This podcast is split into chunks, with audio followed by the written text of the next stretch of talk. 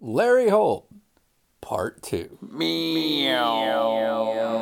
All right, we're gonna start in five, four, three, two. All right, we keep dancing around, so I want to go back a couple steps. Uh, okay, so you you uh, you were a part-time, short-term Lola racing mechanic. Then you go motocrossing. I'm assuming now the engineering bug, the car bug, these are all kind of all these things are biting you at once. So you go to university, then you get this specialized education, not degree, in in this computerized uh, structural integrity thing that, that you're working on. Yep. And you don't get a degree, and you've hinted it that you might have gotten in some trouble. So w- tell tell us about why you didn't have a degree for some time. So I go to Ryerson. I get there, and man, it was just just a treat. Like we had Yeah. first year, we had some machine shops, some hands Right. on. We had a lot of drafting, which I Right. And out. you had Edgerton's. And then we had, had- well, there's two pubs because Okay, this sorry. the pub's going to play a role, and that's going to cause some Okay. confusion because Oh, that's not okay. the pub that I was taken Edgerton. into by the cops. Don't care about them. There, no, Edgerton's was Edgerton's, and then there was something called the filling station. Oh, filling And station. The filling right. station. There's two the two station. pubs. Okay. And so um, I have a great time, and I have a great time, and and and we go. First, second year was a treat. In third year, I got connected up with some people who uh, I'm gonna say bad people, but they're not bad people. So every if you've been to university, every every course, every uh, part, you know, engineering and you know, whatever other, you know, we had nursing, we had, you know, there's the old stereotype engineers and nurses and and you got arch- architecture and, and every one of those had something called a course union that where, where you you know you were represented by the total course union. So if you had a grievance with the university or you wanted to do something or you wanted to build a new thing or the, the students had a say. And so there was one for mechanical engineering. There was a course course union for mechanical engineering. And and uh, I got hooked up with those guys. But they were they were the official front, you know, that the forward-facing connection with the university was was the course union, was the mechanical engineering course union. Behind the scenes, they had a sur- an under the ground um, sort of uh, special unit called Mech Force 10. Of course, the engineers came up with a name called Mech Force 10. Mech Force 10. Mech Force 10 is the underground union Yes, of students. it's like the What color of were the Sin- jackets? that's Sin- yeah.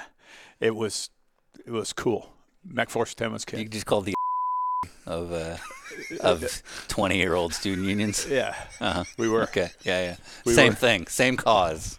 No, different cause. Right. Same, same, same, Same- approach. Same, same approach. Yeah. Okay. Okay. Um, we had a cannon. we you did have a cannon. Yeah, we had a cannon. At Mech Force 10. Mech Force 10 had a cannon. Mech. Force 10 had the a can- jackets. yeah. Like there had to be badass jackets. Yeah. yeah, No, we had we had um, we had uh, what do we have? Who are your rivals? Somebody stole my jacket. I, I um, uh, you know, I stopped buying jackets because you know I went through so many universities. It's getting expensive. Yeah. Yeah. Okay. Anyways, so- All right. So you're not part of this forward. You're No, part no, of the no, en- I was. Oh, you're okay. You're because part of I- Mech Force 10. I became part of Mech Force 10 Yeah. in in uh, in when I was in second year. The underground engineering Yes. student union. Yeah. Okay. Yeah. And the and the and the union, Uh-huh. um, were the official union had their own office, which and the engineering wing of the university is part of the old school. It was and and it was um, part of the the um, sort of where the headquarters part was. Where anyway, there was a there was an old vault, a walk-in vault that was it was part of that that, and we had that as an office. It was so cool. I, I don't. I know I'm going to derail, and I don't mean to. Yeah, but, but uh, so I understand the purpose, of, an actual purpose of a student union, like to advocate for certain things students Yes. should have, or the courses Yes. need to be changed this way. What does an underground student union serve that a regular student union would? No, well, it's an attachment. Like I say, it's Uh-huh. a it's a subsection. but and- doing and what? We we used to cause a load of. Like we're doing- Okay. so, so well, they had they used to have, we used to have competition competitions between competitions between the universities on things like we used to, the cannon wasn't we, every mechanical engineering uh, school around Ontario had a cannon. We used to have cannon shoots. It was just about the noise, not what come out of it. We didn't Okay. shoot things out of it. And ours was pretty pretty polytechnic like. It was just a chunk of blue gunmetal machined and with a barrel and it was like rough looking, and we kept it in a black Samsonite briefcase Ah. like the Blues Brothers. I see. And of course, U of T, University of Toronto, just down the road, proper school.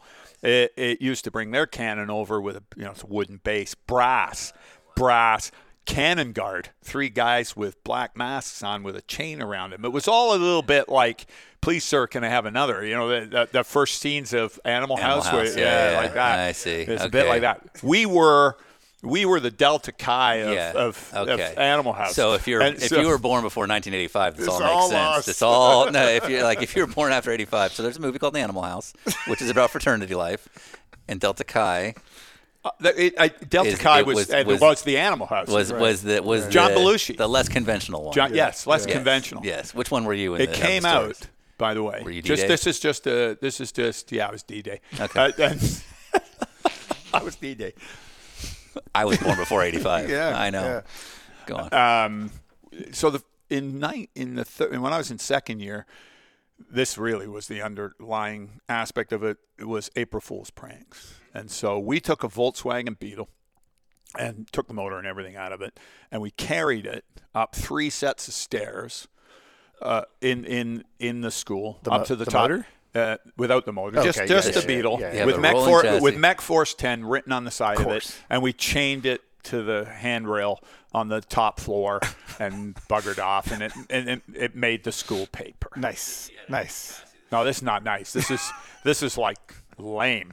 Yeah, but, But is this an annual tradition that like the, Yes. the underground student unions Yeah. all do an April Fool? Like, are you competing with other student yeah, unions? they did some. Some of the other guys did stuff. Okay. and I'll get to that in a minute because uh, they did something that really, really Because like the art So- history nerds are doing something over here, and you're. I don't know if the art history guys did, but architecture, uh, civil. Okay. uh, you know so those among guys. all the engineering. Yeah, there was there was the- stuff going on. The left brain groups. So we did that, and and it it got a bit of press, and they got a lot of press when they used a torch to try and cut it apart to get it out of there, and it went on fire, and and it was yeah, but yeah, this Yeah, yes, okay. this is totally don't don't get excited about that. That's like lame. Okay, sorry. Following year, we got to go better than that. Yeah. So, So now you're a it- third year.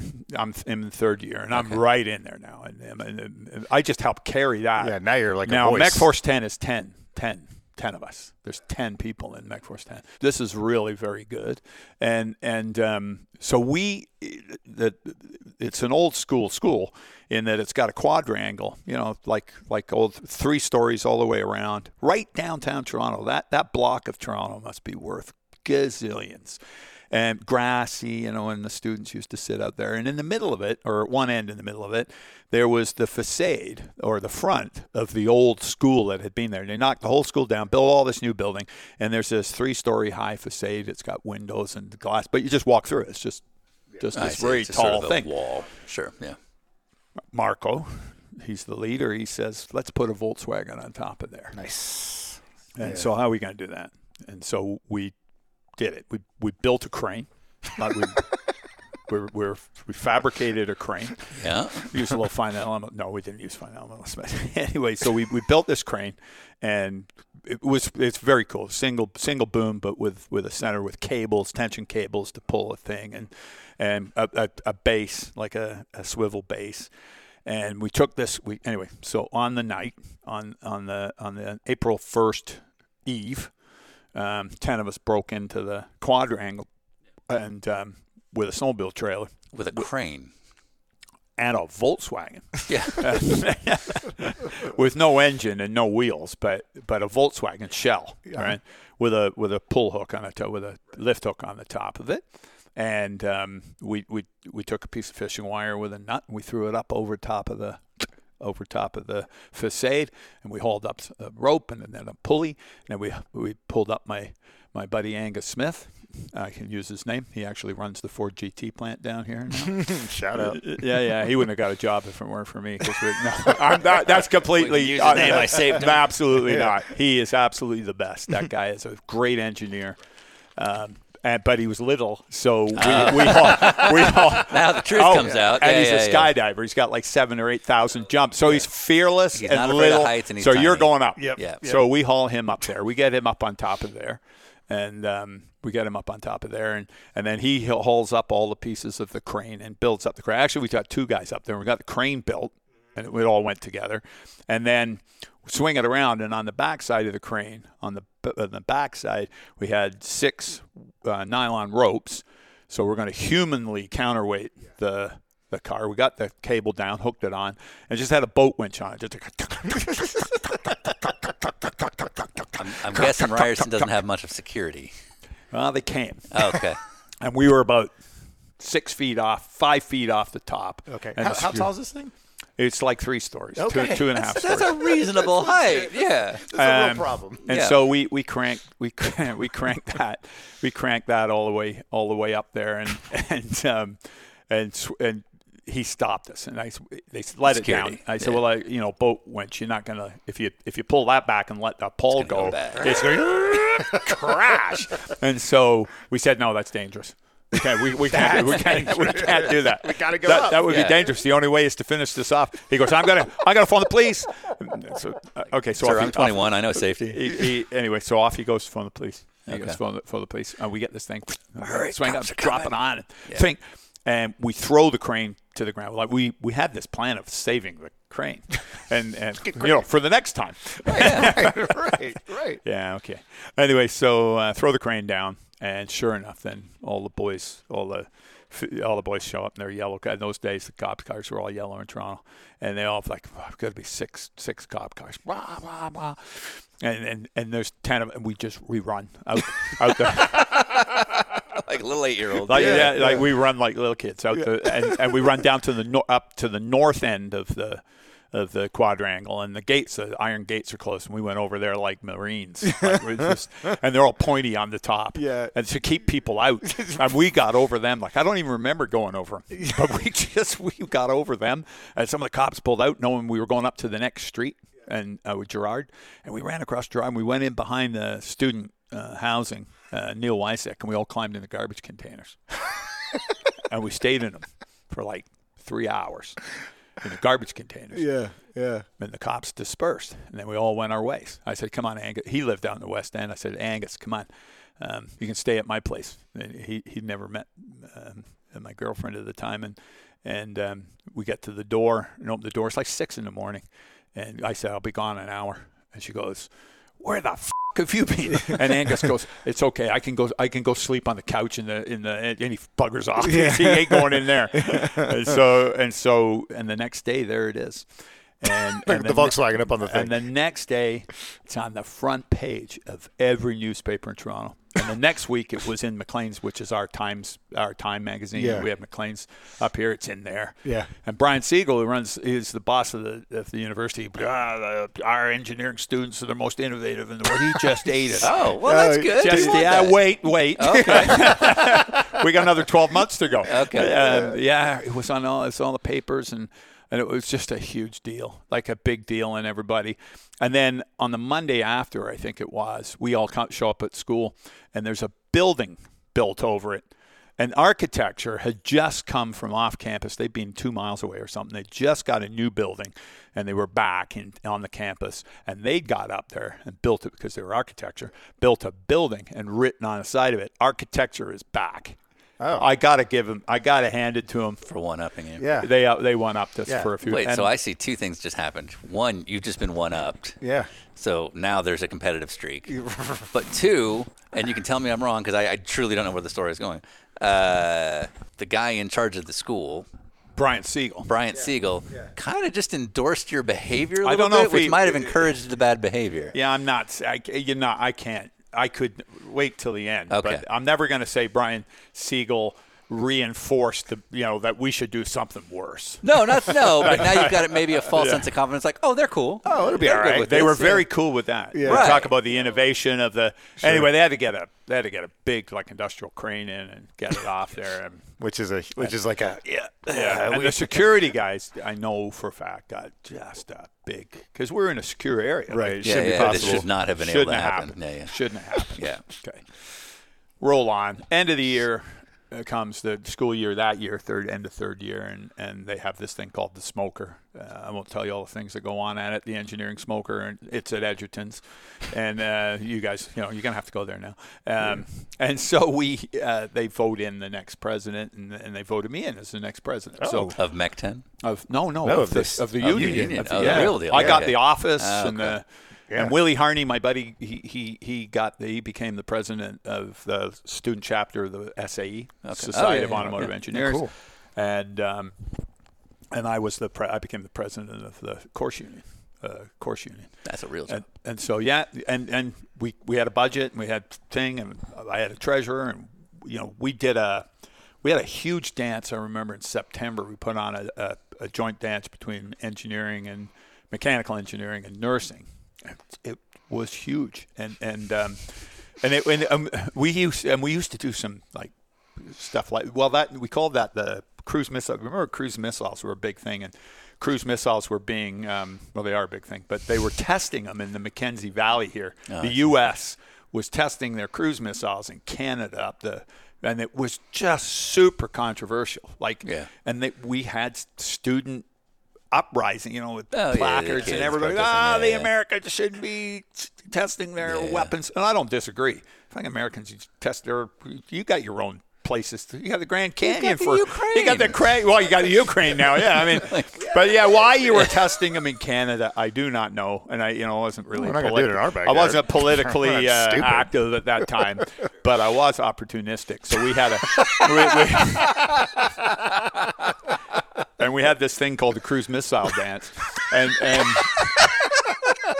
and the the punchline was come and get blasted before you get annihilated. Nice, nice. Yeah. And, and we had like a thousand people that listened and made us. So, so our we I think we got eight. We had eight hundred dollars when we took over the course union, and somewhere towards the end of the year we had like fifteen grand. And, on your dances. and, and on dances, and now we did. We had fundraising, Yeah, and then yeah. you know midday when we didn't have a course, we would get mother. Oh, that was the name of the cannon, mother with a U. When and, and when we take the Samsonite briefcase and run into this is all under. You know, we should only have them in these official cannon shoots. We'd run out into the quadrangle and light her up, like we'd pack her up in the thing, light her off. and Boom! And then we'd run back into and lock the door on the vault, and the security would all be banging on the door, and they'd be, "Come out here! I'm sorry, we can't hear you." And I was very like totally immature. We should not be behaving like that. We had a full wet bar in there. It was uh, it was proper. yeah. This is how- Yeah. Okay. And Yeah. and so then uh, comes time. yeah. So now it's springtime. April 1st. What are we going to coming. do? Okay. Larry says, "Well, we're going to the quadrangles. Uh, the, the, the where we put it the year before is only really about the same height as the rest of the buildings around it there." Um, but the the business building on campus was 12 stories, and on top of it, it had a three-story uh, billboard frame, billboard hoarding frame, with no billboard on it. Looked really dangerous. Said, "We're going to put it up there." The Volkswagen. We're going to put a Volkswagen up there. How the hell are we going to get a Yeah. Volkswagen up there? I said we're going to section it. So we're we're going to Uh-huh. and and we're going to section this Volkswagen.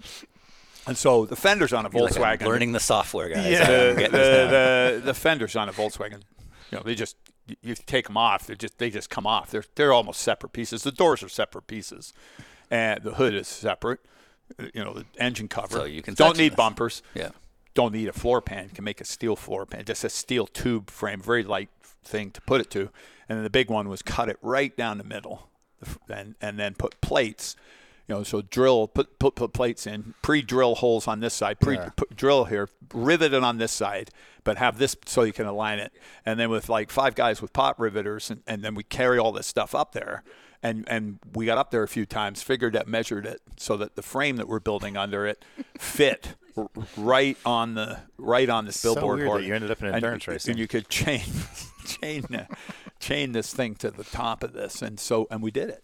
We we, we on April uh, that night. March 31st. Yeah, we went in there and we, we we had we got ourselves a bunch of you know detail minutiae you don't need. How do we get the key to override the elevator and how do we do this and how and how do we get the door to stay open because Yeah. we used super glue in the key lock, and when the guy closed it, he never checked it, and the door Right. just opened, and we got up there and we put it up. Yeah, yeah. It's thing. Ocean's Eleven, except it's Toronto Engineering. Yeah, Yes. yeah, Yeah. yeah, Ontario. and we had a yeah. and we had a we we had a like ten of us again. Ontario Course 10.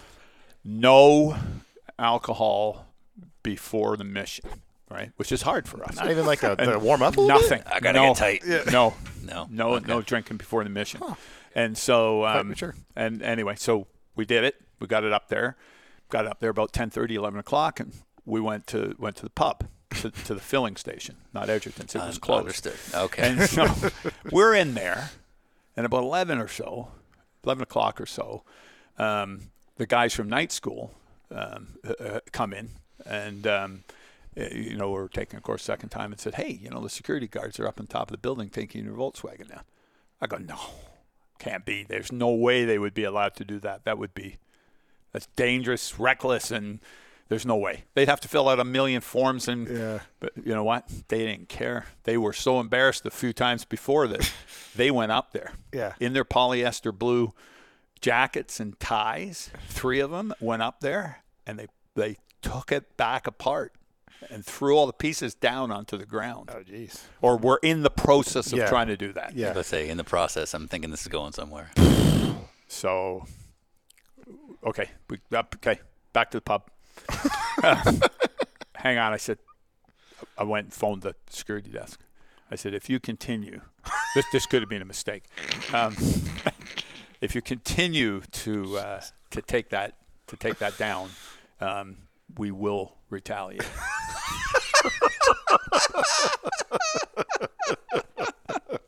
This is deep throat. I'm 20. I mean, I'm 40. So then I came into the pub, and um, at this point, alcohol was being consumed. Alcohol had been consumed for Yeah. a considerable amount. you had a rule. until no, Yeah. no. After Yeah, we yeah, were after it was drinking, okay. and then The mission yeah. was complete. and, now and you've then, got- and then they came in. We were three, two, three beers in by the time yeah, the guys yeah. came they- in and said they're taking it down. And now every I get back in there, and they're like, like it's out of control. Yeah. and not completely out of control, but it could have been. And then you know, what are we going to do? What are we going to do? And then and, and I just I and you can ask anybody who was there. I I made I made the speech from Animal House. When they were getting thrown out of, they when they got all expelled, they Yeah. shut Yeah, yeah, yeah. about you know you know did did did the Americans give up when the Germans bombed Pearl Harbor. Harbor? Yeah. Germans? I forget it. He's rolling. No. Not- what this what this calls for is a truly futile act. And Willie Harney, my good friend Willie Harney, he says, you know, he says I got this expanding foam. oh, even then. And uh, yeah, he says I got this expanding foam. I I, I didn't know nothing about it. And uh, he says, yeah, it's it's amazing. He says you mix it two parts, and it, and he says it expands fifteen hundred percent, like fifteen hundred percent. Whoa. And, and I said, how much you got? He says, 15 gallons. uh-huh. Uh, and he says, actually, I, I can't use it because I got it's the wrong stuff. It, it, I wanted the stuff that goes like that, and it goes hard, so they can carve it, and it, co- it goes like this, and it makes like cushion foam. And I said, wow. And, and and everybody thought the same thing at the same time. You know, we we could um, mix that up, and, we, and and the security desk was was on the first floor in the business in the in the in the uh, library building, and we could like throw it over the counter because we did say we were going to retaliate. Yeah. Yeah. We're- Hey, you're man your word. We're liquored Yeah. and we got to say to our own. Yeah. So so um, uh, so yeah, we're gonna throw it behind the um, throw it behind the, the, the, the security desk and see this. You know, it's all gonna foam up and it's gonna catch the, the security guards in it, like you know, like raisins in a in a muffin or something. Yeah. Yeah. Yeah, we were yeah. drinking. Yeah, like ants suffocating in a sink. Yeah. Yeah. So off we go. First stop, um, welding. Uh, We're on it now. Go in the welding shop, and we get four welding masks, and we take the we take the glass out of the white. So, we So got you have disguise. we got disguises. Yeah. So we gotta look through the slit in a welding mask, right? Get rid of the dark glass and just look through the slit.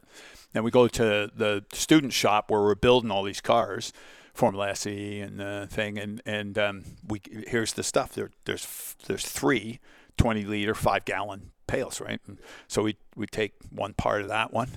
two parts of that one, and we start mixing it. We got a stopwatch, It's highly because we want to know the the Yeah, you wanna details. get the math highly down. scientific. You're Yeah. gonna get the math right. Yeah. and it goes it goes like it's got less than that much in the Yeah, in it's there, just like in a little glass. shot And it goes in about three minutes, and everybody's looking at it going, oh. Yeah, right. Yeah. Not- is- nobody's thinking, how could this go bad? No, no, nobody's like, thinking if this that. little bit Yeah. created this much, Yeah. holy shit, if Uh, we get the can whole you, gallon You there, could yeah. actually fill the security office Yeah. with it. Yeah, yeah, yeah. And, and they did pull our car down, and nobody ever saw it. Okay. Yeah. Yeah. So, So you got to Justified, retaliate. right? Yeah, absolutely. You You, call- called you it. so said off Yeah. we go. Yeah. Ten of us. Ten of us. Nobody back down. We go up thing, cross, cross through the nurse. We go thing, and we go to the second floor above the security desk in the library building. We go in a bathroom. Along the way, we got this, that. We got a couple of big wooden sticks. We got an electric drill with a, with a mixer head. I mean, we were we were all in it, all all all organized.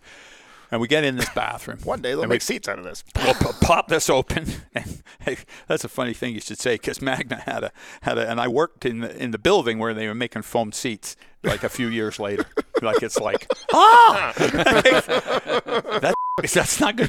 Right? And, and we take the lids off, and put you know put it in, and and it's those plastic, and it's going blib, Yeah. blib, and the air's caught in, Yeah. in the top, and it, it's just going in really slow, like really slow. And like three minutes go by, and it's like, wow, we've we haven't got Yeah. four gallons in there, Yeah. and it sure ain't at two to one. It's at whatever speed, and then it starts coming up this garbage container, and, and it's and everybody's going, whoa, whoa, my eyes are watering. It, man, it's hot. Like it, so, it's we've established this what they call an exothermic reaction, and it's throwing off quite a bit of something nasty. Yeah. and Yeah. and this exothermic Poison mustard gas. Yeah. so it's an exothermic reaction, and we had we had um, uh, you know we had chosen the wrong time. We got a plastic garbage container. it should have been a metal garbage can. Hey, We got a plastic one, so it's all getting a bit wonky. Uh, at wh- which point you'd go, we could get we could go now. Like we could just get out of here. Yeah. And and and, the, and then the next morning they go, what the hell happened in here? Yeah. Right. Um, but we didn't. Right, because you, you you had to succeed with the plot. no, Yeah, that'd yeah. be like you know. Yeah, yeah, yeah. Yeah. Like getting on the beach, you know, on D Day, and then going, nah, that's what we got to get out of here. exactly this the look- same. This is Yeah. looking Exactly bad. this is not looking good. So, um, five, six of the guys, they went down the hallway Yeah. and and thing, and then four of us put on our weld mask, and I carried it out with a guy named Ray Reist, and got to the top of the escalator, um, and slipped. The shit's coming over the top of the thing, and I slip and fall on my ass, and and uh, and then but Willie grabs the other side, and they go down the.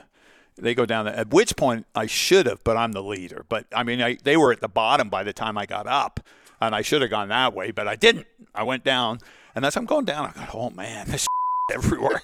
it's like it's like down the escalator? yeah, yeah. I get to the bottom of the escalator and I turn just in time to see the boys chuck it over the. Oh, and you're on the wrong end. They Yeah. they chuck it over the.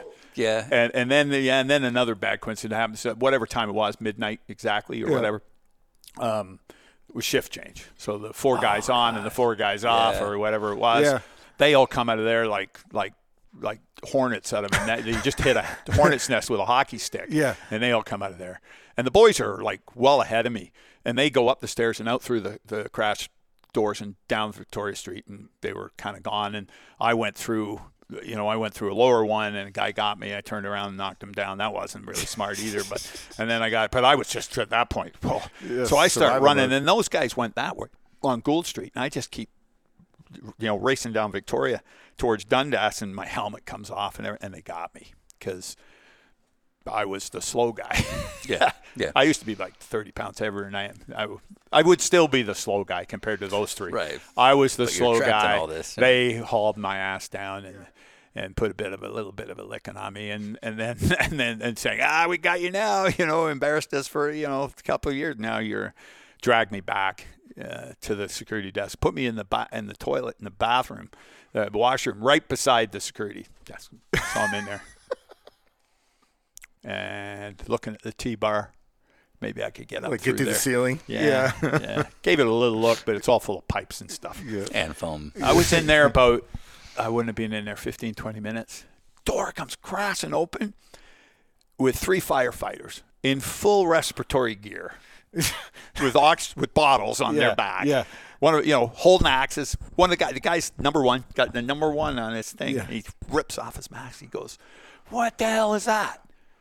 I went. He says, "What is that? That that stuff?" I go, "I don't know." like, but I honestly didn't know. Yeah, Yeah. right. I mean, I don't even know if Willie knew. like, I didn't know Yeah. what it was. Yeah. And um, and he goes, "It's toxic. It's toxic. My guys are are, are having trouble with it." And I go, "I, I don't know if, if it if it is. I I I really I really didn't know." Right? So they go, "Ah, fuck me, I'll go out." yeah. They were really uptight, like super wound up. firefighters? Oh, they were super Yeah. wound We're up. having to wear respiratory. super Yes. wound, Yeah. super Yeah. wound up. It's- Uh-huh. It's, some chemical that they don't know. I mean, they got to think the worst. I don't know why they're so uptight about this. No, I didn't.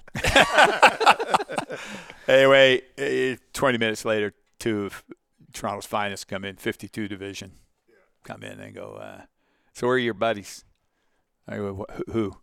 Who are the guys? Who- The guys you were with, where are they? I I don't know. Who are they? I, I don't know. I don't know. There's some guys. I said, uh, okay, hang on, turn around. Yeah. Oh, put you in the cuffs. Ooh.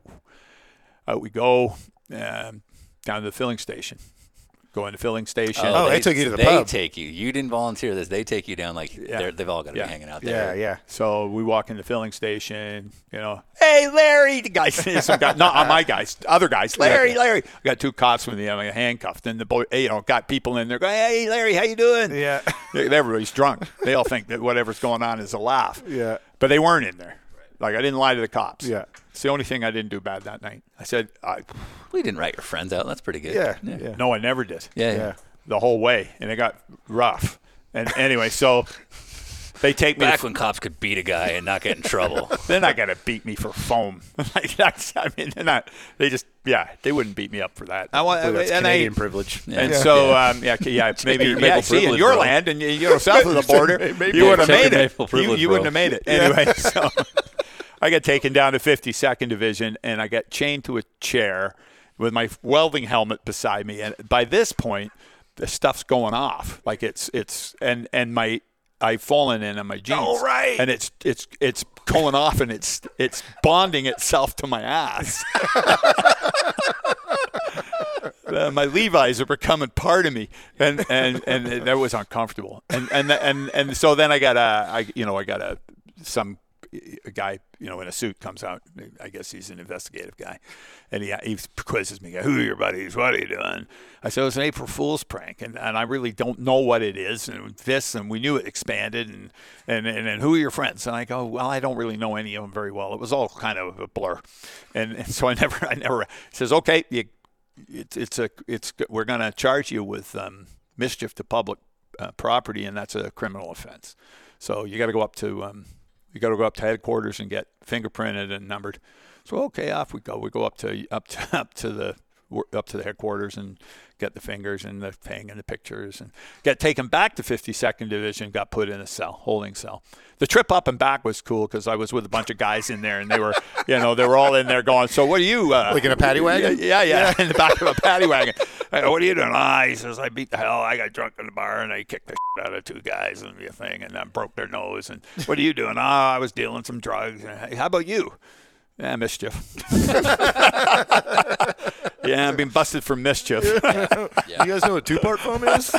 so, um, and then I got back and they kicked me out of there. They give me McDonald's breakfast and they kicked me out about eight in the morning. And I, I Wouldn't walked. happen in the U.S. Same girl, same girl, uh, same apartment. Oh, who was expecting you to be an hour? Yeah. Yeah. Yeah. And this time, too, but I had phoned. You get one phone call, and and I didn't know any lawyers, so I said, "Hey," and her brother-in-law or her sister's boyfriend was in law Yeah. at at university, Yeah. closest I, see. had. Yeah, that'll Yeah, work. he's like and so yeah, year yeah, law but student. He's he, gotta do the same he thing. had nothing for me. and, yeah, and and so I got home, and then we had to cut cut the jeans off me with a with a Stanley knife blade, and, and, uh, and we went in the next morning, and you know. Willie, I got to hand it to him. He says, "Come on, let's go see, uh, let's go see McDonald, who was the the dean of engineering." And we went in his office to explain ourselves. I don't know what we were thinking. Willie had a plan. Willie always has a plan. He had a plan, and I didn't. I don't know what. what am I going to say? And um, he just said, "Get out of here. I don't want to know. Just get out of my office. I don't want to know." And I got expelled. Oh, you did get Wow. expelled. Yeah. Yeah, that's the story. Yeah. Yeah. I got expelled because everybody knew who I was. I got expelled. Yeah. President of the student union. Yeah. Yeah. Who, t- two weeks before the end of regular classes in my fourth year, which was my fifth year of, of school. Of school, yeah. Top of my class. I had been nominated for something called the Ryerson Gold Medal, which was a combination of your contribution to the school, which was the f- finishing second in the SAE fuel mileage competition yeah, out of yeah. 100, like Yeah. MIT and. Caltech, and so we, we finished second, and and and being president, and we've done some great things for the school. Me being president, and the, and this and all these, and my marks were at the top. I got straight A's, um, and so I Ryerson gold medal, and. Uh, that was a you know didn't see that, um, and then I got kicked out, and and then Paul Short, this guy uh, to this day I owe a lot. He was the guy that brought the FE guy in. He was my machine uh, design professor, just a top. Had worked at Massey Ferguson before, and Paul came to me and said, "Just go to class and write your exams, even though they're telling you don't do that. Just do that." And so I did it, and then the mechanical um, engineering faculty, which is 125, 130 people, wrote a they they they did a petition. All but two of them. My thermal prof, he wasn't in for it. so I won't mention his name, but he wasn't in for it. And and um, although I did great in thermal, but um, anyway, they submitted that, and and then and then the boys, and it took them just that one day too long to to man up. You know, you know, like if they'd manned up like in As it happened, You know, right it's after, had- yeah. no, no, like eight days. But on the ninth day, There's no more I'm deals. like hung. yeah. Yeah. and they did man up. Yeah. They did, and they and they sent a letter to Brian Segal and and with all their names and saying we're part of this and we want the thing and we're, we got to step up. And so between get the, these guys signing a petition, the, the the faculty, and those boys stepping into it, the prof- the, the, the the the the dean said, um, okay. You make restitution. We're, we don't know what that is yet, but it's going to be significant. So you pay the damages. You pay the damages Yeah. and thing, and then we'll reinstate you.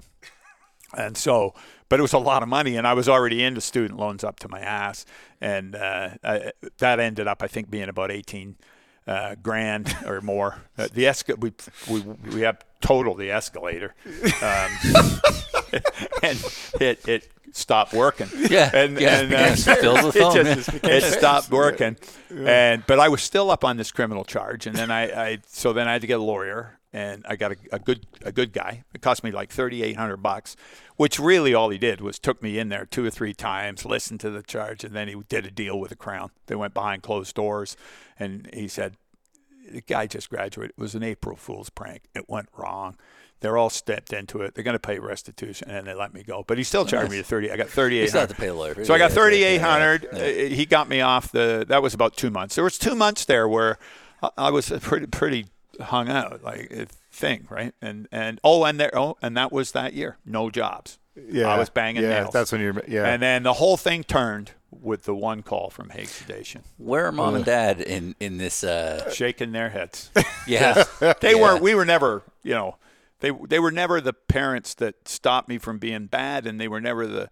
But, but they were never the. It, it was. Um, I understand this. Yeah. I got. I got many years later, Yeah. many years, many, many, many years later, Victoria's first trip to Portugal, mom and dad and thing, and I brought the boys. So, um, you know, so you know, Victoria's, you don't mind? Yeah, yeah, yeah, yeah. There's no problem. And they became good friends. In fact, the boys are closer The boys and their in stepmom, age effectively. Yeah. To her than they are to me, which is um, they get along. Well, they know they're mu- they're they're closer on the music thing than than I am. Like they they all. Um, yeah, they're closer on music and stuff than I am, and pop culture. You know, so they, so we all go to we all go to Portugal, and uh, we go for a drive down the coast. And I got a rental car, and so Dad says, "Yeah, you take Mom and you know and the and the boys, and I'll drive Victoria." Victoria says to me afterwards, she says, um, "They weren't 10 minutes down the road and he they said that, that little small talk, but the weather, the thing. Turns to her, he says, "You know my disappoint biggest disappointment with Lawrence." She's like, oh, "No, what? That he didn't get that Ryerson gold medal." Oh. This is Oh. 20 odd 20 20 Right. Yeah. 20 years on, 25 Yeah. years on. Yeah. You're That's- wearing a Sebring 12 hour winner. You won Le shirt. Mans. Yeah, like No, that was that was be- after that. oh no, no, no, no. That was his biggest disappointment. Not that I, you know, no, he was very proud of me for a lot of things. Yeah, right, But but but that he was couldn't look past the he couldn't Ryerson the. Ryerson gold medal thing. So I got reinstated. I did finally graduate at the end of '84 with a bunch of guys that used, were a year behind me. okay. Yeah. So you even did the like you did the walk and all that. The whole thing. Okay. Yeah. Yeah, yeah. They, they let me do all that. We paid the money. We did the thing. We got that. that. I got a good job at Massey Ferguson, and then six years after I started at Waterloo, I graduated. Congrats, man. All right. Yeah, yeah. And that, along with a whole lot of other things, leads you to I don't I don't know if you call it criminal mentality. It's not the right word. It's not the right word. I'm not a criminal, but I do have this. I do have this, um, which is you can get in the biggest and get out of it. Yeah. Like it's never the end. it's this is this is this is It's life nev- lessons with Larry Holt. It's Yeah. never the end. It's you can't get in. I mean, you can. I mean, if you, there are things you would do, not things that I would ever do. The things I do are. you didn't you didn't say it- this to it- Scott Tucker, did you? I guess there's a line, but there, but there, So we do a pass along question, and we were here about a week ago, and we had dinner with Dalton Kellett, who just did a couple years of IndyCar racing. Yep. And his family is the K line uh, electrical yep, wire. yeah, I know K line. Yeah, Um, so his question was, and, and at the time we didn't know we'd be interviewing you, so it's actually pretty funny that this works out. Uh, what's a complicated subject that you could explain to a five year old? can you really explain anything to a five-year-old? Um, I, I'm good at explaining stuff for sure, but what's I mean, the most complicated thing? That's a very weird. That's a very weird question. Um, I could explain how an internal combustion engine could wor- works to a five-year-old. I want to I want to cut to Yeah, a like a bunch of little kids, and Larry Right. Holt's like, all right, so the piston comes in. This is what happens here. This is how it works. I think I could do that. A two-stroke because it's easier. I see. Okay. If you could ask a generic question of anybody in motorsports, what would it be? yeah, what's I guess just like what you asked uh, me in a very convoluted around the house way. What what motivated you? It's a, it's motorsport is kind is not. I wouldn't say a it's nobody could treat it as a mainstream occupation. It's not a mainstream occupation. As is not foot playing football or hockey. That's not mainstream.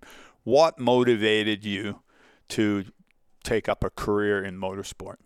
I base my answer to that was I didn't have a choice because I got I got it's like I got drunk the Kool Aid when I was f- twelve.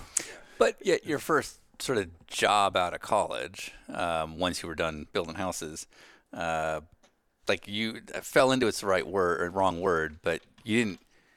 You didn't graduate college and say, "I want to work in motorsports." No, that's You- you know well, I mean? no. You know what? If I that's not actually I missed a piece in that when I come out of high school and I was looking at going to Waterloo, I I wrote eight letters to eight engine builders in the UK because engines was my thing. Um, you know, would you hire me as an engine builder? So like Nicholson, McLaren, Swindon Racing Engines, all of all of the guys that were building race engines in 1978, I sent a letter to them all. Never got anything back. Went to Waterloo. Um, so I I had I loved racing through through all this stuff. But when I came out of university, I can't say at the time I was going, oh, I got to get into motor. So it's true. It's true what you say, Sean. I didn't go, oh, I got to get into motor racing. I'm gonna take the first plane to. I couldn't because I, I was at that point had a criminal situation. um, there, there would no. I, be on the lam. yeah, I, Right, yeah. I wouldn't have been able to do that. Um, you know, I had to wait. I had to wait. Um, you know, and then this finite element Was I okay? Here's here's a question you should ask me. Did finite element analysis attract you more than maybe getting into motor racing? And I would have said no. If I had got an engineering job in motor racing and it wasn't in structural analysis, I would have taken that motorsport opportunity probably. But I didn't have that opportunity. But this was an amazing opportunity in itself. Um, if I could have combined those, that would have been great. I think.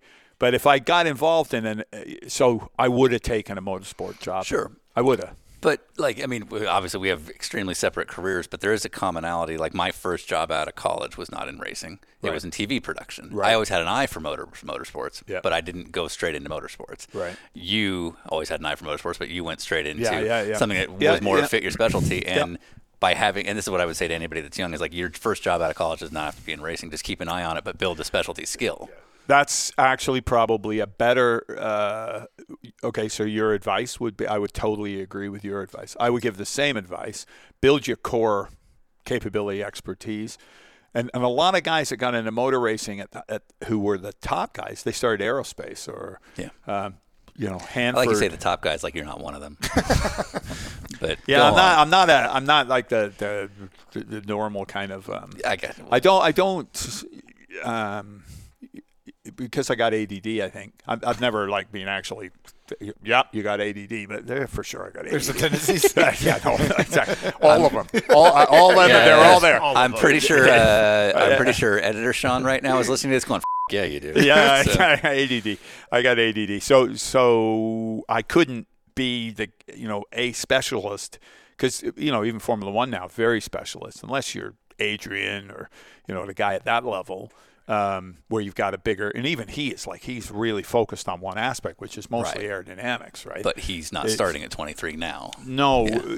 but you can't. Um, and he went through, you know, the, the, a huge change, and like he's totally dependent on CFD, on the computational fluid Yeah. dynamics, like And- the equivalent of. But yet he's still a drawer, from everything I know. he does. Yeah, he he so, has a he has a board, a big board in his office with French curves, and he. But a lot of people say, and I I would agree, in that he somehow sees, he he sometime he somehow can visualize flow, flow dynamics. He he can visualize it. The analysis helps him quantify it, but he he has a gift. He's absolutely got a gift. Um, I don't have any of those gifts. I, I am a, I'm more of a. It's like my I in in high school. You know, there was a guy there, Mike Lafleur, who was just an amazing athlete, but he wasn't a natural athlete. He just worked so hard at it. He was, you know, he was our best rugby player. Huge basketball, great at volleyball, great, just an amazing. But he just worked really, really hard at it. I'm more like that, and so I can't. I'm not really, really good at any one thing. I'm just, but I brought a lot of really great talent together. You know, it's not Larry Holt doing all this. It's it's just a, a, a very very strong team of guys that I've collected. If I do, you know, Ferrari had a saying, Enzo had a saying, uh, something like, "I'm not an engineer." I'm paraphrasing. I'm not an engineer or a mechanic or an expert. I am just a disruptor of men, and and I could say the same of myself. I'm I'm a I use my mechanical technical skills to disrupt guys who are way better at it than I am and and I, you know, I bring ideas to the table. I just have a phenomenal group of people that I've been able to put put together, surround myself with, and and um, none of it's done by me.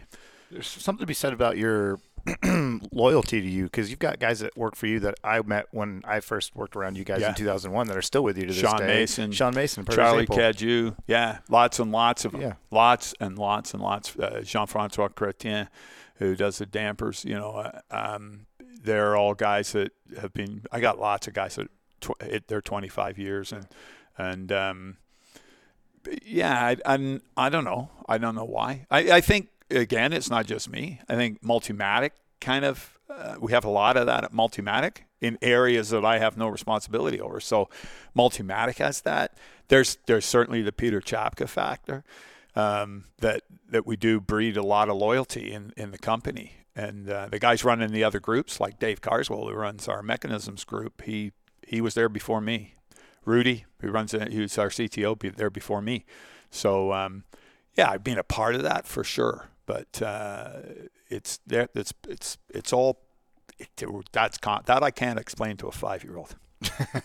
So if I'm if I'm Porsche and I'm this is three or four years ago and I'm looking for a partner in a new LMDH program, who's my first call? Is it you? Is it Peter? Oh no, it's always me. Right. Yeah, so here's where me. I'm going with this. So if I was a race fan off the street, not knowing anything about Larry Holt or the relationships, Yeah.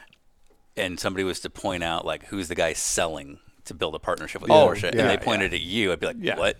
Um, you know, you're, you you are a one of a kind character in this sport, uh, and I think anybody would agree with that. Somebody would say to sell a program, you need to be look a certain way, present yourself a certain way, and yet you clearly are very successful at selling programs, and you do not fit any of those molds. How does that work? Well, it doesn't work like the way you just described. Yeah. I don't think that you need to have the haircut and the jacket and the thing. I don't think anybody's impressed by that. There's, in fact, in fact, the majority of the people trying to sell things are those kind of people. Um, but the As in, the majority of people that try to sell are the polished. Yeah, I'm going to look a Paul- certain way. Yeah. Well, I mean, the pro- the, the real problem is there's a, sometimes a disconnect between the, the the guys that are actually going to execute a program, should you get it, and the guy selling it, right? Like we are, are, are on ourselves have our own sales organization because you can't you can't sell every single thing that Multimatic does with the guy who's actually going to do it. Right, right, right, That, right. that can't be Right, done. but you're the guy that's Uh, going to run the program. But on an engine, but uh, yeah, but Yeah. on a like a, something as big as a Porsche guy thing, you're not sell, you're not going in with a sales guy, Right. You, you know, maybe you bring a guy so that he can because there's a load of put together the- paperwork yeah, and yeah. purchase thing, and, yeah, the, all that stuff. The you get management. But like if if you're the guy that actually does it, okay, I'll, I'll let you in on a, a, a secret. It's not a secret. It's a story. When I was at Massey's and I was working on engineering stuff that was all computer driven, I had to work with the computer guys.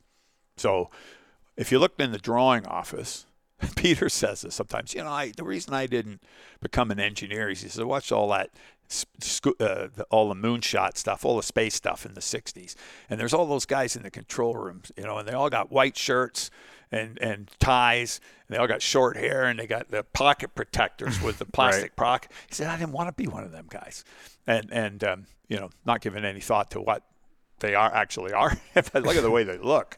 Um, and so I'm at Massey Ferguson, and and uh, and I'm working with all these IT guys. I'm working with all these engineering guys that are exactly what Peter just said. You know, they're they're all got they got plastic pocket protectors, and, and they're wearing you know they're wearing uh, permapress shirts, and you know, and and they're really short hair and big black glass glasses, and and you and they're geeksters, good clever guys, engineering guys. then there's these IT guys at Massey. They're wearing sweaters, and they're not complying to any of the. They got long hair, and many of them didn't wash very well.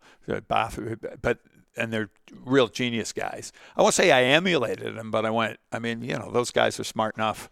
And in fact, they're so smart. They're they're they're smart enough, or clever enough, or or most valuable enough to do what look any way they How want, they want, yeah. however they want. Right? They're, they're like that. And then it occurs to me that you know you could look like that with them and then that would put you in that same and everybody would just assume that you're so clever that you i'm not shitting you. Yeah, yeah, no, yeah, that's, and, that's and, and, 80% of and, yeah, yeah, and, and if you're um, if you look like that and you dress like that and you get away with it you must be really clever. You're right. and and um, I won't say it's an affectation, but it's uh, it, it- I, I I just acted and behaved like that, and I I saw that in the IT community, um, who and they were super. At that time, you had to be really clever. This wasn't like installing. Uh, malware or like Yeah, yeah, that, yeah. It, it- that sort of security stuff. IT is a different thing today. In those days, it was pretty cutting edge and, and doing the things we were doing um, to, to use huge amounts of CPU to f- solve these problems. And we were doing it on mainframes in, in Birmingham from King Street in Toronto. Um, pr- pretty, yeah, pr- pretty at the front of it all at that time. And those guys were just really clever guys, and I really bonded with them. And I just saw, I said, like them guys just dress however they want, and um, and they're and they're outliers, and I just start behaving like that, and I have never stopped. I, I met you for the first time in 2001 at your shop. We used to do the Mosport Three Rivers. Yep. Uh, you know, week in between, and Yep. so Mike would get a deal with you guys. I- yeah, I so love first time I ever shop. saw a food truck was at Multimatic. um, and uh, I, I remember then you wore like a duster, you know, like the trench coat jacket. Yeah, yeah. Like down to your ankles, Yeah. and you're wearing like Was it? Yeah. and like army boots. Yep. And then just like a polo, like a like a multimatic polo or something underneath in jeans. And I'm like, that's the guy in charge. Like Yeah, that guy doesn't seem to give a shit about anything. A lot of a lot of people. Okay, there is that aspect. Yeah. You could say, well, that guy doesn't care about his personal grooming, so he can't really care about anything. But I I think that's probably a, you know, that's an extrapolation that doesn't make sense. I care about everything but that. I mean, I don't. I I shower every day, guys. I mean, I think I don't shave every day. I haven't picked up on an odor. Yeah, so no, I no, we're yeah, okay. so- yeah, yeah. Well, there, I got one upstairs. Yeah, there's there's there's some odors upstairs, Yeah. but I told the boys to pump the brakes on that for, for the rest of the day. Um, yeah. but uh, so it, it, I don't know if this is a fair thing, but uh, it, it's almost as if in your case there's a confidence that it inspires by l- not looking the part. Yeah. That it almost like if you're a if you're somebody at Porsche. Now, granted, by if you're at a if you're at a decision level making a Porsche, you probably already know who Larry Holt and Multimatic really Right, are. right. At this so it doesn't really matter. At this point, um, yeah. But because you don't necessarily fit the mold of what a company head would traditionally look like, that almost instills more confidence. You think? Yeah. On, I I have I don't think it through that deep, but yeah, I, I do believe that. Well, uh, because you're true to yourself, which is where the confidence comes from, and that's my point. Yeah, yeah, yeah, that's it. Yeah, I read a That's quote it. from John Doonan where he said a lot of people that and this is when he was still with Mazda. Yeah. Uh, a lot of people that you deal with in the industry will tell you they're going to do something, and you don't whether you don't really know if it's going to happen or not. Whereas Larry Holt would put his arm around you and say, "Hey, we'll get it done," and he he knew it would get done. And so I don't think like to, to the opposite of what I originally saw when I looked at you when I was 17. I'm like, man, that guy doesn't seem to care. It almost seems like you're now known for being the guy that if we say we're going to do something, we're going to do it. And look at me, I'm not I'm not full of shit. I'm not just a suit. You know. I I mean, that's far more important than the the, the way you look. Or I mean, Right. you've you've got to be you got to be that guy. You say, I'm going to do this, and you do it. I mean, and sometimes you got to work way way harder than you ever thought you'd have to work to be true to actually deliver on what you said you were going to deliver. And you go, oh my! God. And a lot of people come back and say, no, that wasn't what I thought it was going to be. Um, but yeah, I don't. Yeah, you can't do that. You can't do that, and you're going to build a reputation. You can easy a reputation. You lose a reputation way, way faster than you you could ever build one, right? So you got to. It's it's um, having that reputation, both multi me and I represent Multimatic 100%. That's what I represent. Um, if you're going to do that and, and and have that reputation, then you have to keep it. You have to retain it. You got to keep working, and sometimes you got to put a massive amount of effort into something you didn't you didn't actually think was going to be about effort, but you have to do it. Otherwise, you're gonna you're gonna let it down. You know, and Mazda the Mazda DPI was a little that way. Yeah. you think? Yeah. yeah, Uh, ready, fire, aim is kind of a common term we use in business where you maybe uh, take on a project with a somewhat idea of how it's going to work, but not really. Um, in the case of what you're doing, especially with low volume cars or with race programs, we're talking about very, very, very high dollar, high capital commitments. Um, but I have to imagine ready, fire, aim is an aspect of what you're doing. Yeah. You, you, So how do you? How, I mean, and I understand that everything is its own, but like you've got to put a certain amount of diligence into saying like, how do we not lose our ass on this thing? But at a certain point, you have to you have to give the quote to a program you don't know what's gonna how it's gonna go. And that's the difference between it's very that's very perceptive, Sean. Absolutely, because the the difference between us and an OEM is that the OEMs they they actually aim. They have to aim, and they spend incredible amount of time and effort and money aiming, like to, to the point where you know they they um, and and they've they've developed systems and processes that allow them to do that and and nail down a program cost, timing, risk levels, this and this, this, like tight, tight band, tight, tight band. And and you know when you do 275 AMG ones, I mean that program is supposed to be five years of development. It went seven and and um, you know you point a lot of fingers, and I don't point a lot of fingers. I just say, look, it just, it's just, you know, it's crazy. you know, putting a Formula One engine in the back of a street car, and and uh, you know, but that, that was just one of the many many challenges associated with it, and we're still struggling through it. We're building cars now. We're delivering them. Like we're delivering three three last week. Did three- Bottas get one? Yeah, I think. Yeah, he posted a picture of a blue one. I didn't Yeah. know they, they gave him one. That's that's amazing. I Yeah. don't know if they Yeah, if they sure. yeah yeah even the ones the guys that got them for free are bitching. when am I getting my car? Yeah. um, yeah. It- it- that was um, so you do you have to you have to go into it, and if you've got the right partner and they understand, like so, Raj Nair at Ford when he when he he was the father of the GT, and and he understood that you know that program he, he could you can't run that like a Ford he'd never do it. Wouldn't get off the ground would be twice as much money blah blah blah. And and he he there was a lot of freedom there. And he and he ran interference for me. And then when we did you know and then he ultimately he's left Ford and any program you do now it's difficult to find the next Raj Nair um, they're they're not there. They're you know he's a, he's really got a passion for cars and I'm going to say, and this is like, you, you got to look long and hard inside all OEMs to find people that have a true passion for cars, um, especially if they're, it, they're they grew up in they're in Detroit, they grew up in Detroit, and they take a job in as an engineer in the in the auto industry doesn't mean they're passionate about just cars you because do, yeah right. because you live in Detroit and the thing I mean if Detroit was the center of washing machines there'd be a lot of guys doing engineering in, the in the In appliance business right, right right. um, you know, guys that come from like the somewhere, you know, Texas to come to Detroit to Yeah. to to. Well, if you're in Texas, you go work for John Hennessey. But but um, you But know, y- it- y- y- it's like the actor. If you if you're an actor and you move to Hollywood, you're committed to being an actor, and it's the same If- thing if you're going to work. exactly, one. exactly. So I think that's um, you know, you need the guy on the inside. It was Tobias Moers in the case of AMG that knows that he's going to outsource this thing. And one of the reasons he's outsourcing is they don't have all the technical skills in house. They need to move quick. They need to maybe not do it via the system. And and the fact is, when you go in and, and Larry quotes it, it may not be balls on, and, and he doesn't hold my feet to the fire on that if you don't get that kind of freedom, then you, you're probably going to get yourself in trouble because it's impossible. You have to have the Ford system to be able to deliver the way Ford wants you to deliver. So one of the key partner things is you do need to have some flexibility on timelines and budgets to understand. Yeah, yeah. you have to Yeah. because you can't, you can't, you don't know what you don't know a lot of time. because you guys have such a strong reputation for being able to build cars for Aston Martin, Mercedes, and et cetera, uh, you get to say no. Yeah, Is that make like they, the old adage is when you tell them no, they want you more? Is that real? that's yes. Yeah. Yeah, that's that's real. That that's a real thing. Unfortunately, it's usually it's real not so much with the mainstream guys because it's difficult to say no to them. But uh, there's a lot of like real weird companies out there that everybody's doing a car. You know, Yeah, like yeah, uh, yeah. we're doing a car, we're doing a car, and you say no.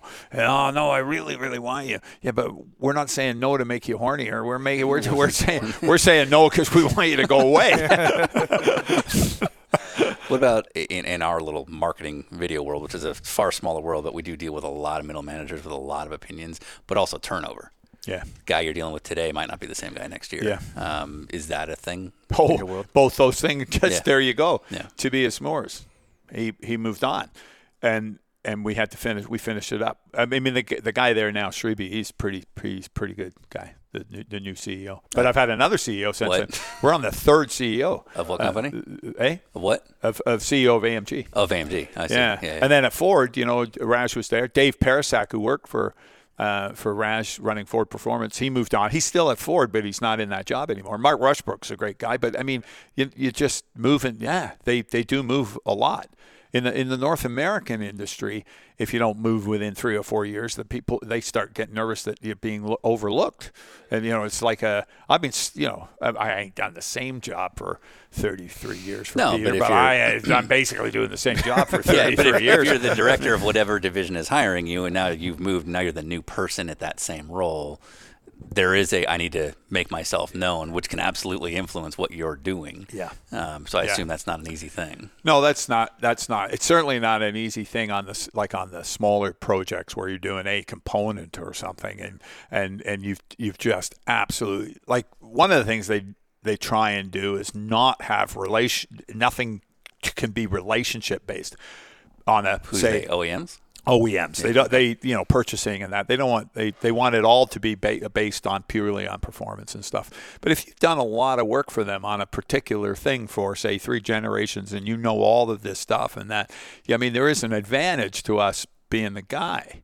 And and but yeah, at that level that becomes an issue. I think on the complete car side, doing a whole car, it's um, you know, it, it's a bit better. I mean, but in those industries, people don't hang around for 33 years. That, that's really weird if you do. Is it true that you bought a Toshiba Toughbook and threw it through a sheetrock wall to see if it would do what they say it could do? No, I've no. I I use a Panasonic Toughbook. Man, Sorry. you, are getting Okay. it all wrong. hey, I did a good job earlier. I, I um, and I've historically used I've used Panasonic Toughbooks for f- 20 years. Is that the one with the handle? There's one over there. Yeah. It, it's in the docking station, but it's over there. Yeah, yeah, Okay. yeah. Um, and it's And? it's and they all look the same. Okay, yeah, right. yeah. And they all look the same, and they um, but they get better every time. They're bigger processors and stuff. Still a little screen. People go, "Why are you using that?" Because they're gel mounted and they got they're waterproof and stuff. And no, I didn't throw it sh- through a sheetrock wall, but I have thrown it. I threw I've thrown it uh, two or three times off the pit stand. Oh, okay. Out of Yeah. frustration or to test it? No, I never had to test it. Well, Okay. the first one was a test. itself. The first one was, uh, it, you know, it passed, so it was tested. Okay. But yeah, I get. I use. I have this really cool, and I'm still using it. Everybody's got, you know, we got HH and we got uh, we got all these other things. I still have a little piece of software that we we called um, Race Strategy, which you work like a you work it like a stopwatch but it's counting my fuel down. It's counting this, it's doing that thing. Got driver time and it does all that. You still got to manually push it. I'm not getting timing from everywhere, but it gives me the lap time of the car every time it goes by. Keeps you on the ball going, especially if you're in a 12-hour race.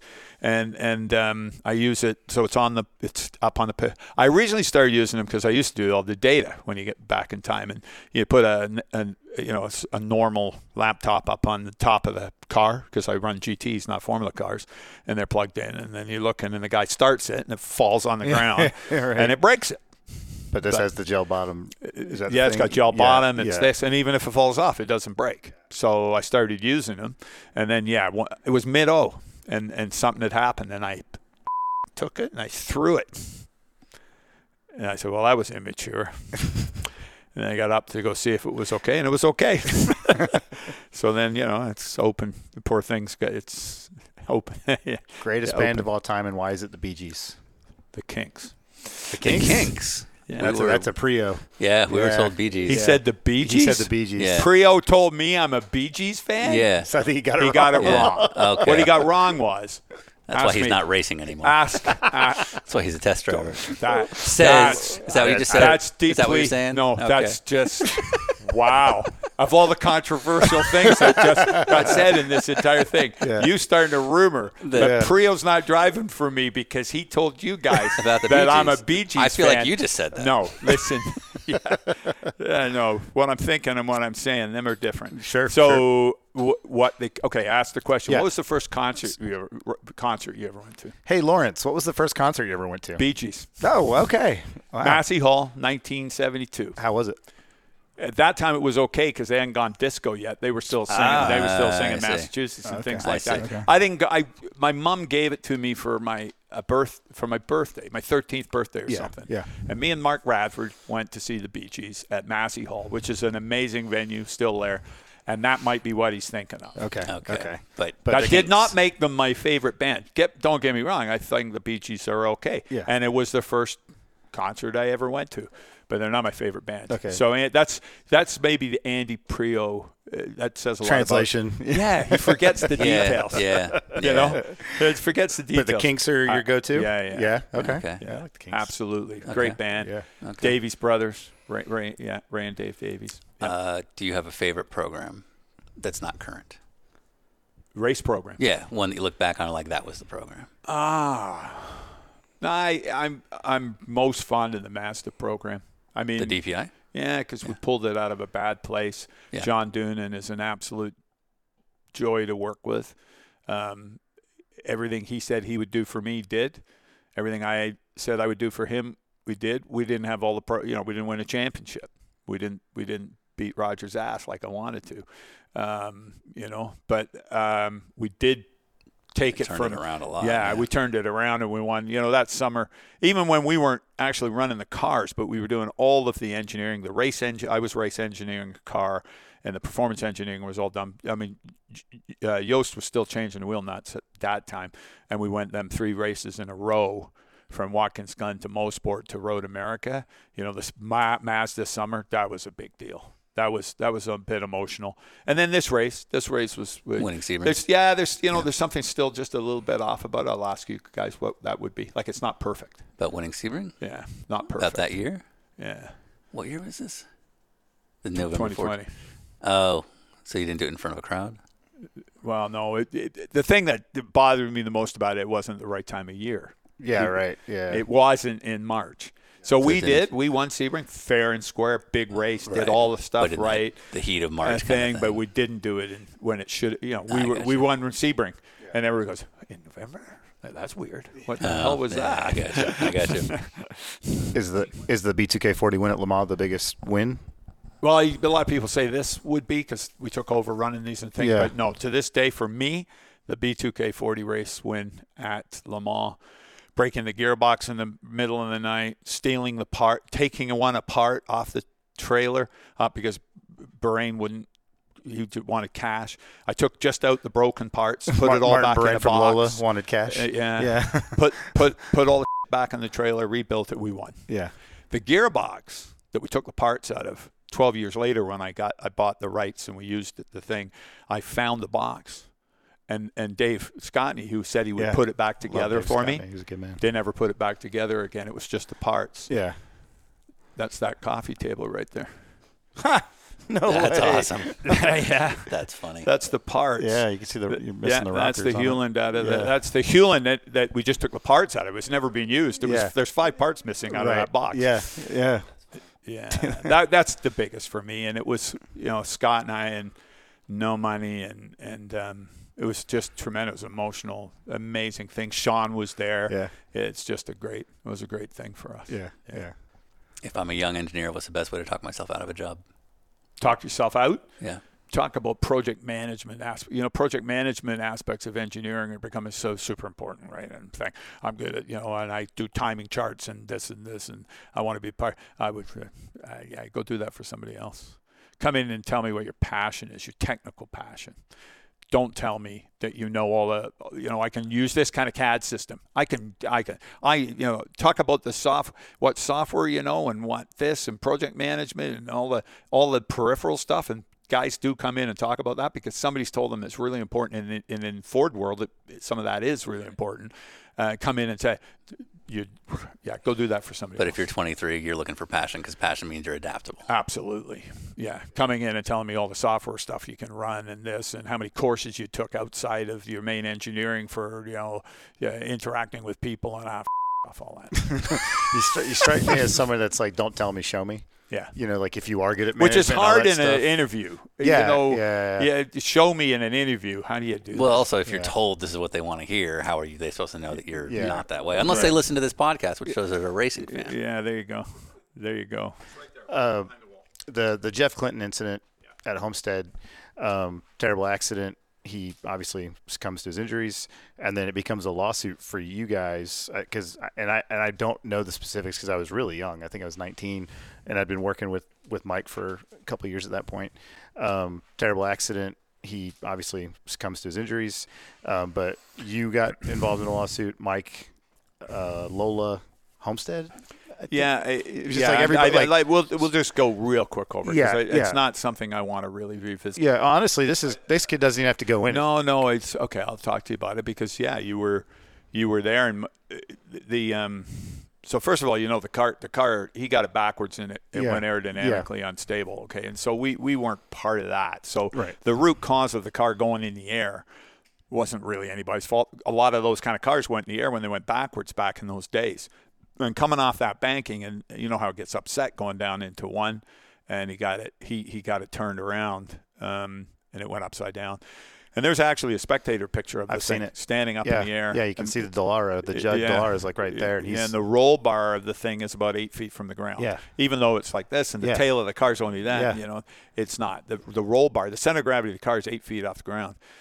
And and so you know if you calculate what kind of energy that thing has when it came down, it took a divot out of the pavement like that, and then it, you know that it even withstood that. Then it hit again. Then it got in a gravel trap upside down, which is never a good thing either. And then you know ultimately the the tub came apart, and and and it wasn't the you know people say oh roll cage tore off the car, but like if you look at the car, there's a large chunk of the car missing, and so yes, roll bar and large chunks of the car got tore off, and you know when you look at the way that car was configured, then you know at those at that time, the top of the tub was about at your at your shoulder Yeah, level. yeah. You're belted in hard with with a crotch belt. You can't scooch down, and you got a hands on.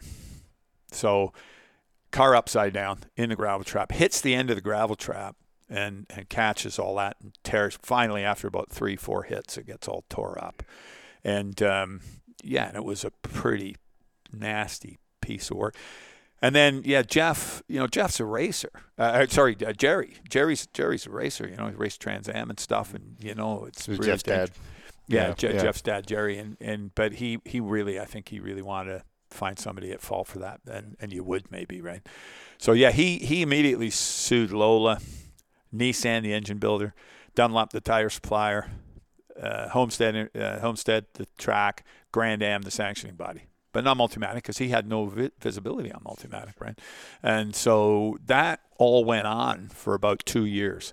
And at one point, I think Martin Birrane, Lola settled and gave gave Jerry two million or something just to get rid of it. Not no admission of guilt or nothing. Uh, the whole time I was working in the background to to provide because we were asked provide all the calculations to finite element analysis, the thing, the testing paperwork, the FIA test, the thing, and giving of this all and showing them and and helping Lola through this as their expert witness. And then about a week or two before there was a statute of limitations of some kind, like two years into this, uh, we got enjoined as a defendant, and um, and then it all kicked off again, and we went through all this process of proving, and and they sued us for our for our um, insurance limit, which I think was 24 million or something, and then. And so I went to discoveries. I don't know if you've ever been through it, but you got to sit there for like a day, and they ask you all these questions, and they and they have all the answers so that they can ask you again on the on the stand. And um, and they did that three or four times, and it went on for four years. And we find, and uh, yeah, they, you know, do you want to settle? And so they reduced their claim, and you know, the thing, and they said they'll settle for five million, and then I can't remember the numbers. Our insurance company. I said no. I don't believe that we, and, and I want to be righteous. And Peter let me be righteous, by the way. Peter left, let me be righteous. I want to be righteous because we didn't do anything wrong. And, and the accident was one of those fluke accidents. It was a fluke accident. And yes, Jeff got killed. It was tragic. He had two kids and thing. It was tragic. And, you know, I'm never, going to downplay that. Um, and so we went for four years. And then I said, no, I don't want to settle. And the insurance company, anyway, we didn't settle. And then they pumped it up. I think they pumped it up to 60 million or something, and I, which got thrown out in the early stages. It, it went back to something, and and then our insurance company's looking at it all, and um, uh, Jerry's insurance company got, or Jerry's hired uh, the guy who did like the Explorer rollovers, and the guy was just a expert, expert witness, like the best. You know, came up with all this goofy stuff, but he he wasn't really grounded in fact. And and you know, being grounded in fact fact will win, even if it's a jury that don't have the physics under don't understand the physics of it. They will somehow innately understand the truth. And and I I really learned that. And this is one of those things that's a life lesson. Four years of that and and so our insurance company said, you know, we want to put you on the stand as our expert witness. You know more about this car than anybody else. You did all the calculations. You know the thing. You've done all this work. We've looked at what they're doing and what you know what you're saying, and we think you're going to represent us way better. And I said, oh man, what's that? So oh, it'll be a couple days on the stand, and uh, so we all, you know, we end up doing all this prep work and and stuff. And I went down there. I remember going down there to. So it was in Miami Dade courtroom in the old courtroom there in downtown Miami, on the same floor as Al Capone went down on. That's a thing. And I went down there on a Friday, and Victoria actually came over, um, flew over. And Monday morning, I went two days of trial prep, and I, I was I stopped eating, and and uh, she got up on the Monday. We got up on a Monday morning. I go, "Where are you going?" She goes, "I'm going to courthouse with you." I go, "No, I can't take that. I can't. You get, you know, with everything else having you in there, I don't want to have you in there." So she came all the way to Miami from England and stayed in a hotel for three days. anyway, so we we went through all that, and and um, our uh, the guys who helped me with the thing did a really really good job. We had some good illustrations. You got to remember the audience. You know, nobody's probably in there might not have had grade 10 or maybe high school, but nobody's sitting in there understanding the physics of this car and what happens, you know, Newton's laws and all that stuff. And so we did all these illustrations, really cool, kind of cartoony kind of things. And, you know, with all respect, never, never making fun of everything. And, and, um, anyway, we got to like Wednesday lunchtime I still hadn't eaten anything since Friday, and uh, just stress and nerves, oh, just all of it. Yeah, just just like Pete phones me on uh, Sunday night. He goes, "How you doing?" Yeah, I go, "I'm okay." Uh, he said, um, "You you gonna get through that?" Yeah, uh, confidence uh, because because you know it went to sixty, went beyond our insurance limit. He says, "You sure?" I said, "Yeah, we didn't do anything wrong, and I'm fairly righteous. You know, I believe that." I believe that even with all the convoluted shit I've said today, I still ultimately believe that the right thing will happen. The right thing, the right thing happened with me at Ryerson. In the end, I got reinstated. I got my degree, and and the right thing will happen, right? And and so I had a confidence in that. And I said, but I'm pretty wound up, Pete. He goes, you know, there's people that pay for the kind of the kind of thrill that you're getting right now. The kind of a ah, off. like but it was tough. And but he stood 100% behind me, 100%. I never forget that, right? And he gave me some good advice afterwards that I won't share with you. But he gave me some amazingly good advice afterwards because I got a little euphoric at the end and stupid. And he and he stopped me from being stupid. And he because I got because when you go through all that and you do get a little bit uh, euphoric. Anyway, I come out Wednesday afternoon, and um, it was done. You know, we didn't get a verdict till Friday, but I knew it was done. And um, and I phoned Victoria. She got a taxi. She picked. Me. Oh, and while we were there, Sean, we we brought our car down. They brought the car down that was wrecked. You know, and we brought our car down. Here's what the car looks like and well built and everything. And we were keeping it at Sylvain's shop, um, just up the up the road, right? And so anyway, we all out in front of the courtroom on Wednesday, and I'm like completely relieved. And I said, "Come on, let's go to South Beach." So Victoria and I went to South Beach, and um, woke up in the hotel like 38 hours later um, with a lot under the bridge, a lot of, a lot of and I, yeah, I, I've run up like 1100 bucks, uh, 11,000 bucks on my credit card, just getting over it, you just drinking my, drinking it away. I just drank it all away and ate and drank and ate and drank. And two years later, I got diagnosed with uh, um, with having type 2 diabetes and she's thinking, yeah, you didn't have this the last time you had this and that happened and this and what Jeff, you, you've, you've, did you do something absolutely spectacularly stupid to your metabolism? In the, like what? Like not eat for some days and then, and so I'm not going to say that, that that did it, but you know, all everything, I really f myself up with that. Um, and to this day, it's still absolutely tragic that somebody died in a racing car that we did. But it was also a little bit out of our hands. I mean, we did the chassis, but the thing went in the air because it, it was unstable going backwards. And um, yeah, I'm not, it's like the low point of our, for sure, for me, the low point. And it, I won't say it spoiled the Le Mans win because it was the same type of car. I mean, for me, the Le Mans win was massive, and it was done with a car that we did the chassis for, and that was a really positive, a hugely positive thing. But that that really was not good. And um, you know, Mike and I didn't talk for a long time because Mike sort of, you know, he he was over on this side, and it all. Mike Johnson, who was my boss at the time. He was. Yeah, so yeah, yeah, so Mike, yeah, Mike was, you know, and he, he's St. Louis, and that's the St. Louis thing. They're all St. Louis boys, they right? They're, you know, and that was tragic for him, and he was over there we got over all that, and Mike and I are back being we're, we're great friends. And um, but yeah, that was a down for me in my entire motorsport career. That's absolutely the bottom. That would be the absolute bottom of it was was that Yeah. incident. So there you go, and that ties us together Yeah. pretty tight from that time, from that period. The one thing I tell people whenever the story comes up is that that changed the directive or the direction for Grand Am. Yeah. Because they didn't want open top cars No, anymore. and it so did. we ended It up did. going towards a safer It did option. created Daytona prototype. Daytona prototypes, which is now Yeah. you know we've gone away from the two frame thing, but it's still Yeah. closed top, closed cockpit, and it's probably saved more lives down the road. Yeah, so, for sure. That that that was.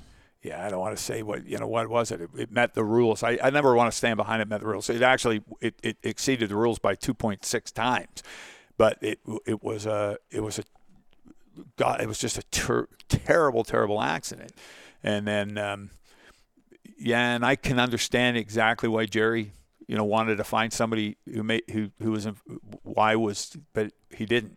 He never closed it. He uh, my my what I feel the worst about is Jerry never closed that. Jerry should have said this race this terrible racing accident. Right? We we did. I never wanted to pick through it and go. He went in too quick, or he did this, or that. He that that, or something happened with the car. I didn't want to talk. I didn't want to do all those things. But you keep getting drawn into that stuff. I hate that that I, I hate that kind of product litigation. I've been involved with it a lot of times on the road car side, and I despise it. But in the end, I always do it. I always I'm always the guy for the company. Yeah, it's not nice. All right, let's end on a better note. Yeah. Um, Why don't we so just do yeah ne- end it on an upside so here? next somehow. year, uh, so next year you've got. Uh, by the time this comes out, it'll be the winter time. So 2023 has already happened. So imminent from this podcast coming out, uh, the Mustang GT3 Yeah. will be coming out. Yep. I don't know what will or has been announced, but let's assume, for argument's sake, if if the Mustang GT3 is on track and Joey Hand is driving, will you win every race? It depends who I put with him, Huh. Okay. And it's BOP'd. Fair enough. Who's uh, who will be calling strategy for that car? Will you be calling strategy? Um, no, I'll Okay. probably be doing Harry's car. So Harry's going to Who's be Harry? Harry Tincknell. Oh, in the Harry uh, okay. Tincknell will be in one car. In the Joey will Mustang be in the GT3. other. Yeah, So you'll be you'll be you'll be calling a I'll be on the box. on a. Well, whenever I'm on the box, I call both. You know, Sure. if I think somebody's not doing, Are you most likely? well, let I'll even race engineer the thing if I think Yeah, somebody's I not. gotcha. And they all they got all the strategy software and everything, but I still go. You know, no, that's a good time to stop. Yeah, oh, I understand. Um, so uh, do you think you'll be on GTE or GTD Pro on the Well, box? no, both cars will be will be pro cars. Well, then never mind. Both Were cars. you trying to was see if you we guys could we could, go we could against race each other. Yeah. Yeah. No, but- it's okay. got both cars will be pro cars. Okay. That's what Ford wants. Do you Saying that, you know what? You know what? Uh, maybe Oh, okay. that's not a no. What if what if I? Uh, Send me your resume. I'll send you a resume. I've Tell got them, tell, passion. tell 'em that you're good about formats and management. Yeah, no, yeah, I no, know- I know no, no, no, no, no, no. Absolutely, right, absolutely. all right. I mean, um, so I'm watching. You know, like I watch. So yes, Ford. It's two pro cars. GT, GTD Pro, you know, two pro cars. This is what we're doing, right? And yeah, we'll sell cars to other people, but I ain't gonna get any to anybody for Daytona customer cars. I got to get eight cars out if you think, and it, and it, there's a lot of pressure, and I won't go in the background, but I got to have two for the beginning of the IMSA chan- uh, series, two for the beginning of the WEC Series. That's March. Then I'm gonna have to. I, I'm gonna need um, some for SRO, two cars in SRO. So I'm gonna have eight cars to teams that can run them, and then is anybody want any cars after that? Who wants a car mid-season? So I'm all about building eight cars. I'm building my two IMSA cars now at risk because in the end, uh, we're not getting homologation until mid-October. So um, Porsche got their ass kicked doing that last year, and they had to change a bunch of bodywork and that. So, um, so anyway, we're going to um, yeah. Right now, Ford's plan is that so we got Proton in in WEC, which was a big that's a relation. Pretty good team. But then. I watch the weekend and I watch say you know the Lexus cars and they got one pro they got they got pro car and they got and then you got and there's all this like you know GTT cars ahead of the pro and then you go and you go you know maybe you got to like put you know put one on red 36 and one on black 21 like maybe you got to run one of each Yeah, I mean I haven't I haven't had and so you heard it here first I'm going to have that conversation with Mark Rushbrook I'm going to say, you know, I'm watching this thing here, and there's not a lot of guys that are, you know, they're running two just pro cars. Yeah, right. Yeah. Is there? Yeah. Yeah. I mean, and you can have pro silvers. Last question. Yeah. Do you have a, a future development deal yet with Chase Hand? Is he signed for Oh, like the? I'm yeah. told I'm very interested. Yeah. I got Ryan Maxwell, Okay. Okay. Yeah. Yeah. Yeah. Yeah. Yeah. and yeah, I've you- told jo- and I've told Joey yes. Yeah. Well, we will get it. We will get him in a car this Yeah. year. And you Yeah. did legitimately help Seb Priaulx quite a bit through his Yeah, I still so- am. Yeah, I mean, so, he's yeah. he's he's yep. He's with Gunner. I mean, Gunner was with me a long Yeah, time. And yeah. So um, yes, I got my eye on yeah. Chase. Yeah. Kid's gonna be. I think Yeah. it's gonna be a big deal. So do I. Yeah. So do I. Do you know how fast his mom was? No. Natalie was a hell of a carter. Really? eh? Yeah, growing up. Yeah, Oh, yeah. I knew that. Yeah. I knew that. I knew that. Yes. Yeah. Yeah. Yeah. Yeah. I did know that. Yeah. Cool. Yeah, I'm a big uh, Joey's. It's just he's awesome. All right. So uh, when people hit play and don't necessarily know the name Larry Holt because you're more of an industry guy, what's the what's the thing you want people to, to take away from this episode? Away from it, Yeah. Like what's the legacy you want to leave behind? that I I'm interesting, but I'm not crazy. Uh, uh, I'm not. Didn't sell me. I, I'm not a criminal. Because I You're never got because I got I got, the got crown let me off. Yeah, but I'm I'm, I'm not a criminal. Yeah. Um, I'm just you were indicted, but no.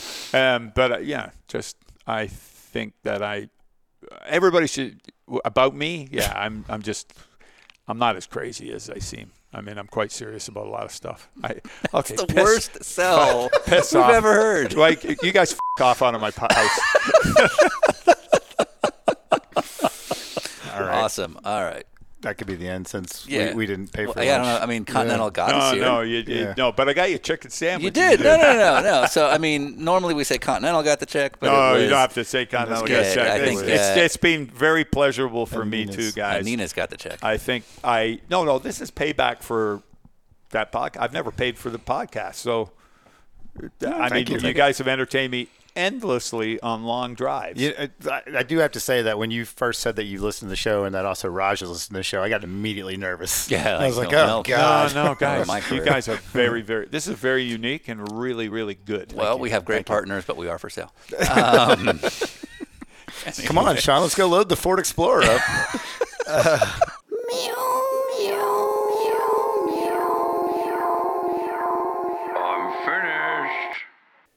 And once again, we're going to close out with uh, Larry's son Geoff, who has his own band called Stranger Stranger, S T R N G R. Uh, and believe it or not, they actually wrote a song in reference to the story you just heard. It's called Mech Force 10. Enjoy. Now let me tell you all the story of Mech Force 10 versus the guards from Ryerson, Polytechnic show.